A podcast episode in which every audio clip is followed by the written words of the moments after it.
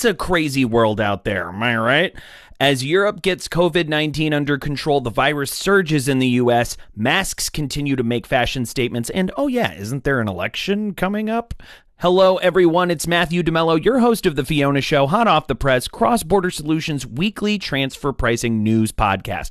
Around our offices, well, okay, home offices these days, the news is that even with so much going on, transfer pricing is still making headlines. And we're here letting you know about them. But first, a message from my friends and yours at Cross Border Solutions. Hi, I'm Matthew DeMello, and you may know me as the host of The Fiona Show, Cross Border Solutions weekly transfer pricing podcast podcast. And while I love to discuss transfer pricing, this podcast isn't the only place you can hear me doing it. Cross Border Solutions recently relaunched Transfer Pricing University, a live webinar series where you can learn about modern day transfer pricing, everything from methodologies to comparables to preparing documentation to meet country specific regulations. Good stuff, I know. Chief economist Mimi Song leads the sessions. I just ask the occasional obvious question. Since our program is NASBA certified, you can earn one CPE credit for joining each session. Pretty sweet. So, what are you waiting for? Join us for Transfer Pricing University every Tuesday and Thursday at 11 a.m. Eastern. Classes are free, so now you really have no reason to miss it. Sign up at xbs.ai slash TPU.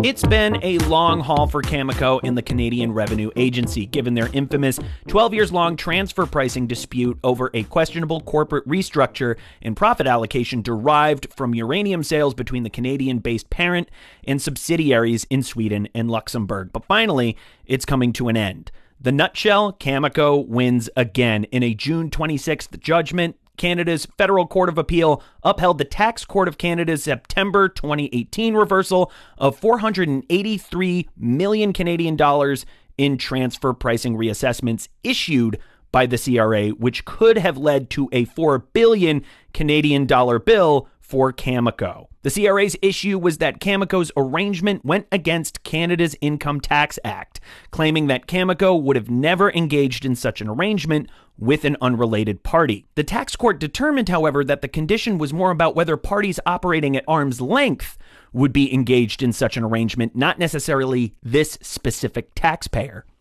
And if you've ever wondered if the law is a fine line, well, there's your answer. The CRA has until September to appeal to Canada's Supreme Court, or it can quit while it's ahead, hint, hint. But for now, anyway, the score is 2 to 1 Cameco.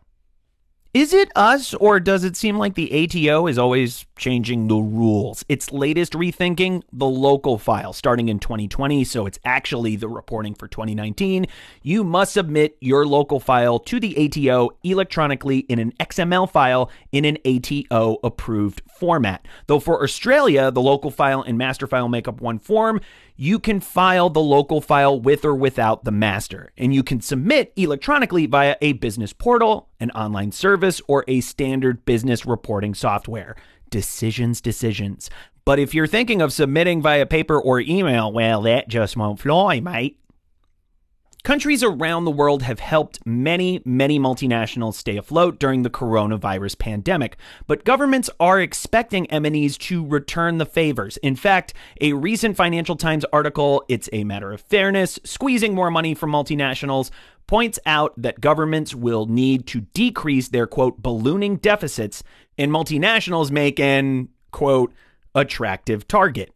Of course, digital taxation is expected to make an impact, but the real gains will come from MNEs injecting tax dollars back into the economies that floated them through the tough times. As the OECD's Pascal Saint-Amans told the Financial Times, quote, countries which have bought out companies will expect that when they are back in profit, they will not put those profits in tax havens. Or will they? Huh. Something to think about. And if that doesn't tell you why it's so important to stay on top of the transfer pricing news, then I don't know what will. Second thought, maybe this. It's so darn easy. Subscribe to this podcast on Apple Podcasts or Spotify, and we'll keep you in the know on regulation changes, guidance revisions, moving deadlines, and just about everything else you can think of that involves transfer pricing, that is. Want to dive a little deeper? Subscribe to our anchor podcast, The Fiona Show, and you can eavesdrop on conversations between transfer pricing experts around the world. I'm Matthew DeMello, and I host, edit, and engineer this podcast. Executive producer Marilyn Mitchum Strom writes our scripts. And that's the scoop on transfer pricing today. But next week, we'll be back with more news hot off the press.